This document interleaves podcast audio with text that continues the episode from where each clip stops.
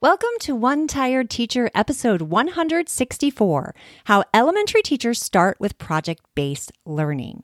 So today, we're going to talk about project-based learning with a very special guest, Renee Heinrich from Schoolyard Science, and she's going to talk to us about some steps and things that we can do to incorporate project-based learning in our elementary classroom.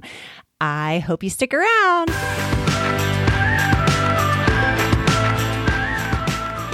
Welcome to One Tired Teacher. And even though she may need a nap, this teacher is ready to wake up and speak her truth about the trials and treasures of teaching. Here she is, wide awake. Wait, she's not asleep right now, is she? She she is awake, right? Okay. From Trina DeBerry Teaching and Learning, your host, Trina DeBerry. Hey! So I'm excited to have Renee on the show today to talk about project-based learning. It's been a really long time since I really dove into project-based learning. I, I did this in two thousand eleven when I was getting my master's from Full Sail in education technology and media design. And I, I got to work with Apple, actually, when they were working with project-based learning. And it was such an incredible experience and so many standards integrated and so much learning going on. It was really, really unbelievable. It's, it's, a, it's difficult to start, I will say. Like, it's helpful if you can find kind of a guide or some things that like that help you get started, or even reading some material. Renee is going to talk a little bit about how to start and how some ideas of like springboarding, and because one of the first things you do is you come up with this big idea and then you you create a hook to engage the students. And so Renee will talk a little bit about that. And if you want to hear more about this topic, Renee is also at STEMCon twenty twenty-two this year. This is another fellow STEMCon presenter. And so you can check out that session. Hopefully you're going to be joining us. If you want more information, it's www.trinadeberryteachingandlearning.com forward slash STEMCon22. And you can click on over there to see more information and details about how to sign up and all that good stuff. It's really right around the corner. Actually, it is this weekend. When this episode comes out, it will be this weekend coming up. Is that right? Yes, it starts on the eighth. So we just have a few more days. So don't miss out. You're going to to be so sorry if you do. And don't worry, you don't have to be there. You don't have to be live. There are some live part, there are some live components that will go on in the Facebook, but they will also be, the replay will be placed into our normal conference site, and which is where all the other good Um, sessions are loaded and recorded and ready to go. I put the po- sent my three sessions off a couple of weeks ago. By the time this comes out, it, it will have been a couple of weeks ago. For me, it was really just yesterday. But I'm excited, and I can't wait for this conference. It's always rejuvenating and motivating and so much fun. So I hope that you will join us. Again, you can watch the this for up to a year. You have it up to a year. You have like three hundred sixty-five days to watch it. So if you did a little bit at a time, you could stay inspired and motivated for a whole entire year. Hope to see you there. Let's get on with the show. I'm excited to have a special guest and friend here today from Science Schoolyard, and that is Renee Heinrich. And she is going to talk to us about project-based learning. Welcome, Renee. Thank you for having me. I appreciate uh, being able to talk a little bit about uh, my next steps in uh, my figuring out what I can do with my students each and every day. Yeah, that's so exciting. I know that I I remember when when they first, like, project-based learning became like a thing. I I had just graduated with my master's in uh, from Full Sail, which is like a it's not really a school for education, but it was in educational technology and media design. It was the only program in education. And mm-hmm. I don't know why I'm telling this part, but they are very, um, they're very, like, they're known for, like, they're the people that go to school there get like Emmys and Tonys and things like that. Like, they're very artsy. So sure. I was really drawn to it, and it was so, such a cool experience.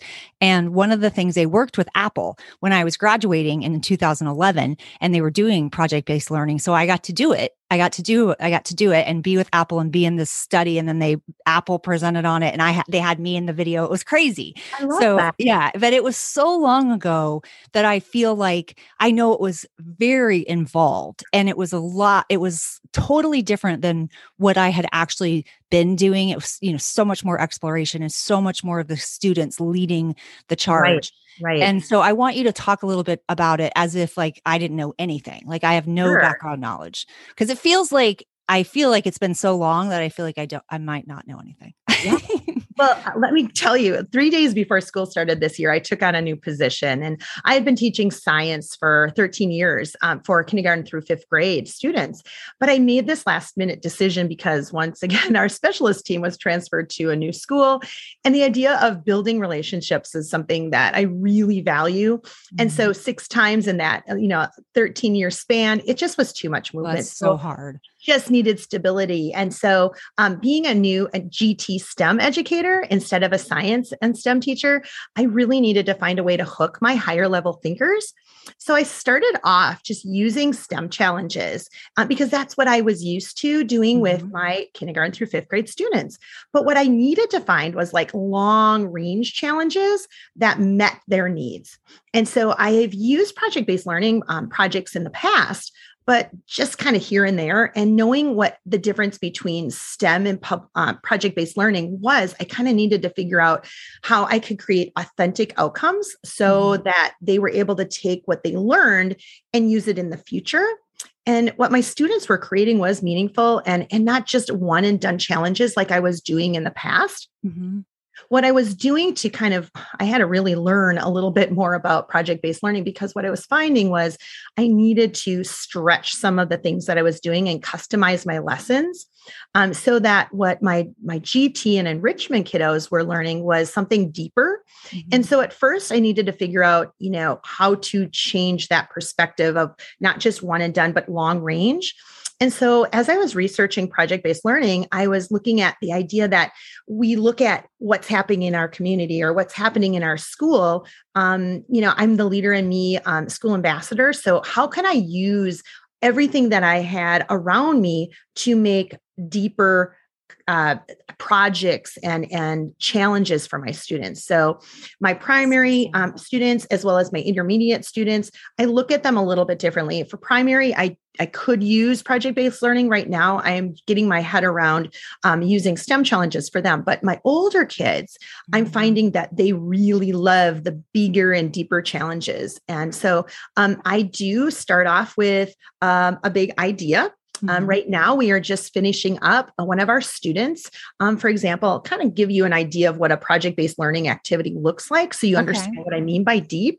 So the project that we're working on right now is one of our students um, is actually a volunteer at our local um, um, Humane Society. But um, in this regard, she actually decided that she was going to volunteer her time at the new um, No Kill Center in our, our community. And she was really excited to come and talk with me about it. And I thought, well, wow, this is a really great opportunity for this new community um, site to be able to be our springboard. So what I ended up doing with our youngers, um, our primary kiddos for enrichment, is we made a pet store, and we researched mm. what it was like to have a pet and what we would need in order to care for it. So I used a reading of nonfiction to tie mm. in their research. And then they engineered um, a model of a pet that they would sell at their pet store. And so, so they had to name their pet store Smarty Pets. I love that. That's so cute. So we have the Smarty Pets pet store, and our third graders have created a persuasive writing piece. And our first graders and second graders are actually coming in next week to walk around the pet store. And they are getting a little dollar bill um, to be able to place in uh, one of the cans that we're having at each one of their sites, after they're persuading first graders and second graders to adopt their pet or take their pet home. Um, they are able to choose whether or not they're actually going to give it up and, and give the their pets that they've made to someone that really wanted their pet to take home. Our older That's friends, adorable. And so many, like it. it's so many standards. Like I'm I like, know, oh, persuasive writing That's, and informational text and yeah, yeah, and real world problems. And like your brain is going, yeah, I mean, that's Yeah, that's that's so exciting. All right, it's keep going. So I'm sorry. So our fourth and fifth graders, we ended up because of our um, our friend that was in fifth grade that was telling me all about this rescue center. Um, we decided that we were going to learn the difference between uh, No Kill Center as well as like a Humane Society where um, they euthanize. Um, so we she gave us brochures. She got brochures from from the um, center, and she gave it to us, and we looked at all of the animals that were there for rescue, and we compared the two facilities. And so the students um, in fourth and fifth grade are creating a no-kill center um, where they are making sure that every one of the engineered pets that they made, the animals, the dogs and cats, um, were able to get a home. So they actually made their pets to be able to make sure that they're adopted out. And so um, that's so cool. It's just, it's neat because now we have another friend that actually went um, after school with our fifth grader, and they went and they were petting all of the animals and holding them and taking care of them. And so they're all just really excited about that. This is something that they can do even as a fifth grader. Yeah, so tying in that grader. Community yeah. element. Yeah. So, so it's yeah. like, you also have like that social studies aspect. No, I think that is, I think that's so cool. How much, where do you start? Like as a teacher, oh. it, when you say, I know that's what I think. Cause I, I remember that. Being very overwhelmed and thinking, okay, you start with this big idea. And I'm like, where do you um, go from here? Cause it, you, you, you, you are like handing over a lot of control because it's things that come up and it, mm-hmm. I think that part is really difficult. So what do you say to Love teachers? That. Like, where do they start? Right. So, um, that's funny because I late, literally started three days before school started and I'm like, and what do I do? I don't know. Um, I started off with a book. Like my first book was Lemon, uh, Lemonade Wars. And oh, uh, we yeah. made a lemonade stand at the end and we sold lemonade to um, our families that came in for a family night. And then that money is actually being used for our last um, project-based learning um, activity, which is to create a garden. Um, and so we had, you know, again, we always, I always want to make sure that there is some kind of um, tie into uh, some kind of um, audience. Mm-hmm. And so in this case, um, we have to, in that case, our audience was our family members. And so um, at the end of all of it, we had the next project at the end of our year. So I had time to actually plan for it.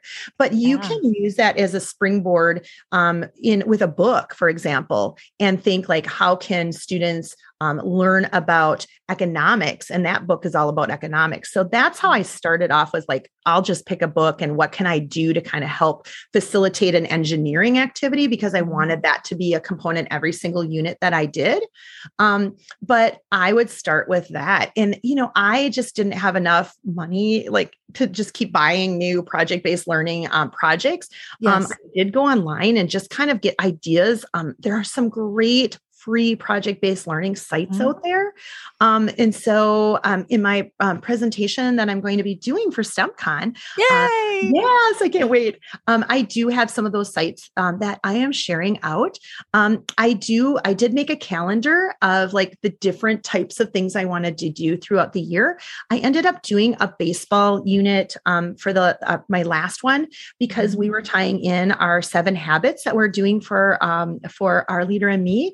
And And I actually had my son come in and he presented, because he's a baseball player in college. And we had the head baseball coach from our town come in with him, who was um, who it took over my husband's position. So we kind of tied it into that. And then we talked about um, leader and me and being able to think um, first things first and a win-win. So we tied in that, that last project that we did with just something that we were doing at school. And we had, um, we actually had a canned food drive for our local, um, our local um, food pantries. And we have two in our community, and the students actually bagged them up and made sure that they had enough, and they actually facilitated the food drive.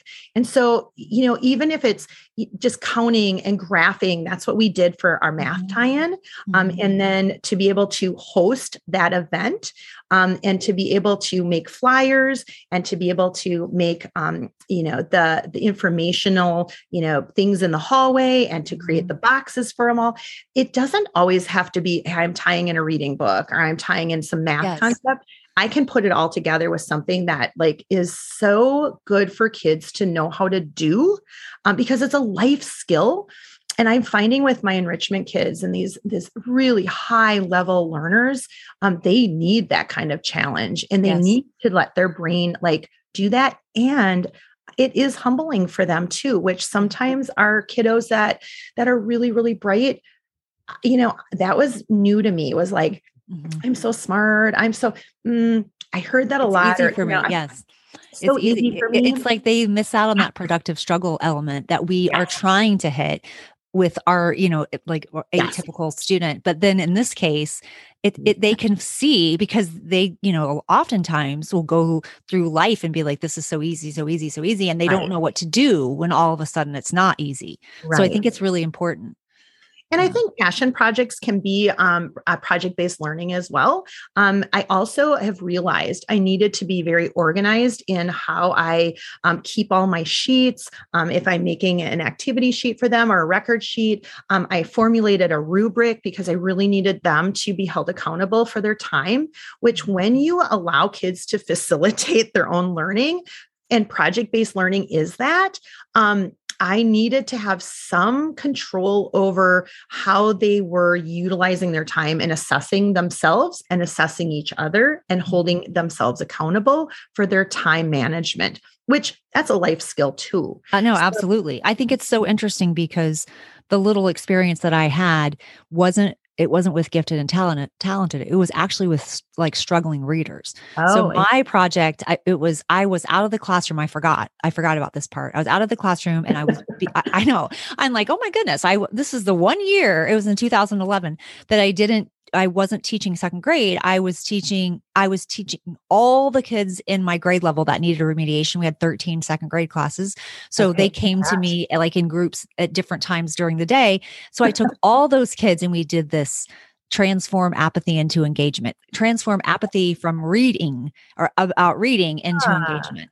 And okay. it, it was cr- unbelievable. Like it was so unbelievable. And, and even though they, it was challenging for them too, but it wasn't, they directed so much that it was, it's almost like that zone of proximal development. That's what it makes me think of, like Vygotsky's yes. zone of proximal development. It's not too hard. It's not too easy. It's like that optimal part of, of right. learning.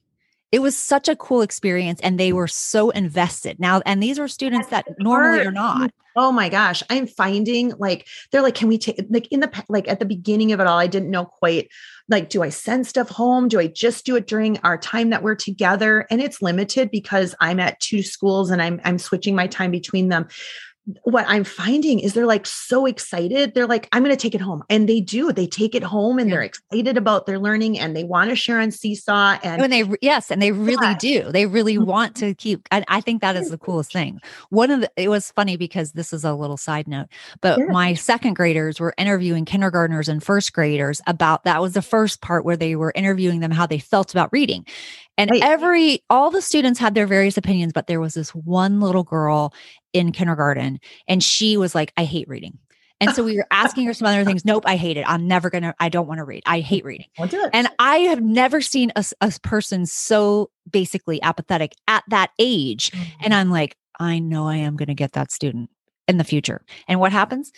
Two years later, here she comes into my first grade classroom. And I was like, I am going to convince you to love uh, reading. Like, that is like, and it, and I did, but it took a long time. It took so long. She was, I knew it though. You know, when you just know, you're like, oh, I'm totally going to get that student. I just knew that was going to happen. But I, anyway. I just, yeah, like the whole idea of like working with higher level learners too, it's, it's mm-hmm. a unique challenge. And, and some of it is like they're perfectionists. So some of that, like, I'm learning oh, yes. as I'm going, like how to say, this is the deadline. This is a cutoff. And if you're not done in that time period, you are getting graded as is. Yes. Um, and you, you have to be held accountable to a deadline. And I think that was a struggle for them at first because they wanted, it didn't, doesn't look perfect. It doesn't, yes. it's not perfect. It's okay. Yeah. So I think that was a little overwhelming at first for them. And so um, if I did a, like a little mini, like we're going to make a newspaper or we did like a, um, um, like right at the beginning of the year um, after Lemonade Wars, we ended up doing like a little newspaper um, because we needed them to set deadlines and learn what a deadline was. And so we had an editor and we had like that whole thing and they had to write about something um, that they were working on in, in class. Mm-hmm. And then also each person did something different where one person did something that was going on with our Encore, like Um, yeah. So they did like an actual, like each person had their own story to tell. Yep. And then did you, and you probably, did you think of this in advance, or this was something that you, you were, I whipped that together. No, I was going to say you responded to yes. what was happening in the situation, which is one of the things that I love about project-based learning. Right. And you I are think, responding. Right. Exactly. Like finding, um, th- you know, I would suggest if you're not quite sure what to do for project-based learning, to really look in your newspaper. Um, to look at events that are going on in your community, um, to find out things that are going on in school, um, and tie that in. And like I said, if you're struggling, there's a ton of things on Teachers Pay Teachers. But like I said to myself, like, I am going to figure this out. I need to learn about project-based learning. I need to problem solve. Um, I have created a board now. Like, I started reading like blogs and things like that with some people that already were doing it. And I made a board for the kids so that they could get their sheets and they knew the deadlines. They really are into deadlines now. So they're like, what do we have to do now? Yeah. And so we have it set. So they know that these are the deadlines. And again, I have some of those sheets that that I'm using and that I created included in um, my um, my at the end of my presentation thing to give away, because it That's is it's like we don't all want to like start from scratch, and we if we don't understand it. Um, You know, that's a hard part. And I also made some cards up for them as well. And, and thinking about like what I did, I made little cards for myself. This is what I'm going to do. This is how it's going to, these are going to be um, the people involved, and it's going to be um, who we are presenting this to. Mm-hmm. Um, what is the outcome going to be? Um, we have some money set aside for next year for our playground.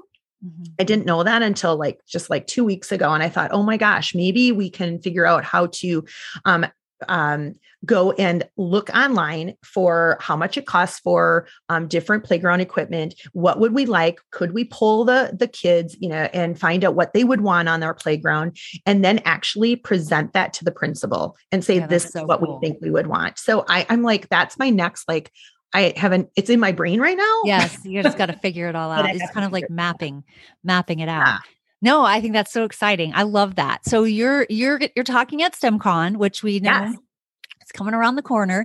So tell me, tell, what's the name of your session? We'll have to make sure that it's we actually learning about project-based le- project-based learning, basically, um, because it is. It's like I I was I was doing STEM so much last year and so many years in the past. And I don't not do STEM. Yes. Um, I do that with my third graders. I actually teach third grade in the morning. Um, I balance it with a print, the halftime principal. We have a really small um, school, one of our country schools in our district. Mm-hmm. So I actually team with the principal because he's a halftime principal. So in the morning I'm third grade, and I, we just did, um, we actually just made pagodas today, and we did our dragon puppets and our um, everything to go along with With, um, the Chinese New Year. So I'm using STEM with my third graders, but it also I'm using STEM with our, our primary learners. So my other presentation is um, STEM in the primary grades. So that's yeah. so cool. That's exciting. I just have, um, it's, it's just looks No, you're different. Just taking a little bit of a twist. Yeah. Yeah. yeah. I mean, yes. I think that's, you're using all the things that you know about integrating right. transdisciplinary thinking and right. learning, and then bringing it to a project-based learning. No, right. I love that. I think that's really, I, I think you actually have a leg up. Right. Yeah. And the only other thing is I would say, like, it's not always about like making something in the, the kids love the engineering part when I can put that into play. Um, so this one was a big one. You know, they got to make these. Oh, I can't wait to share the pictures on Instagram. So you'll have to check out Science Schoolyard Instagram next week, because we're presenting to our, our um, other cool. classes next week. So I'll put all those pictures up there. But um, one thing is, it's not always about like something they engineer. They could make a brochure. They could, like I said, we made a newspaper. We're making a garden. Um, we're growing um, our, our vegetables for sale. I mean, there's lots of things that we're doing um, that isn't the engineering part. It could be like the science component, which is yes. our garden site. It could be math and buying seeds, which is what they've had to start thinking about, because we're purchasing seeds with our money coming up in the next few weeks. So um, those are things that you can tie in every aspect of STEM. And it doesn't just have to be the engineering component. It can be the overall big picture yeah. of STEM. And including art, you know, so STEAM. It's awesome. So cool. I love it. I'm so excited. I can't wait to see your sessions at STEMCon. Thank you. I am so glad we were able to talk about it. It yeah, got me, me all excited. I'm like, I'm me so too. So many I know things it's like, oh, I want to go do that. Where can people find you? Ah, yes. Um, I, my Instagram is Science Schoolyard. I do have, um, a group, uh, on Facebook called Surviving K five Science and STEM. Um, so you can get ideas there. Um, we have people sharing out, um, how to tie science and STEM together. Um, you can find me on, um, um K five Science, um, um, gal, a K five science gal at gmail dot com. If you have any questions and want to send that out. Um, I have a blog, Science Schoolyard. So there's, I'm and a store on T P T. So I, you send me your links and I'll, I'll put them all in the show notes so people can find Perfect. You and get to you. I'm so glad we were able to talk today. I'm, I'm excited about um, what this can look like. And again, just because um, you might not teach enrichment doesn't mean you can't do project-based learning. Yes, because sure. um, yes, yeah. yes, that's what I just said. Even for myself, right. I, I did it with, you know, with kids that yeah. were needed remediation. So yeah, right. That's great. All right. Thank you. Thank you so much. Have a great rest of your day. Hi, and I hope that you have a great rest of your day as well. So I think that is a really exciting thing to think about project-based learning. Again, don't let yourself get super frustrated. There's tons of resources out there, lots of free resources as well. And I know Apple has a lot of, of information on this because they've been working on it for quite some time. So that that is something you, you want to check out. And I know that there's just a ton of good stuff out there. So look at that, find something to help you, give you a, a good start. The key to this, and we didn't say it, I don't feel like we said it in the show, so I want to say it after, like now, start small. You might want to start small. If you go for these big, elaborate projects where you're integrating everything in the world, um, they're awesome. They're amazing. They're so, they're so worth it, but you do feel a little overwhelmed. And so I think if you start a little smaller and you kind of dip your toe in and start to see the magic that can occur, then you are more likely to continue. That's just my thought. You do whatever you do, and you know, I'm sure you will make it amazing. I'd love to hear about it. So if you want to share, send me an email, tdeberry at Trina Deberry Teaching and Learning. Dot com. I'd love to hear that. And, or you can leave a review, or you can leave a comment on Apple, which would be really, really great too, or even on my website. So the last thing, one thing I want to tell you, because it's coming up, this is it. This is like one of the last times we're going to talk about STEMCon, at least for this year. And that's for you to join us at STEMCon twenty twenty-two, STEMCon and beyond. You can find information at trinadeberryteachingandlearning.com forward slash STEMCon 22. I hope to see you. This one tired teacher is motivated, excited, thrilled, over the moon about STEMCon. Hope to see you. Until next time, sweet dreams and sleep tight.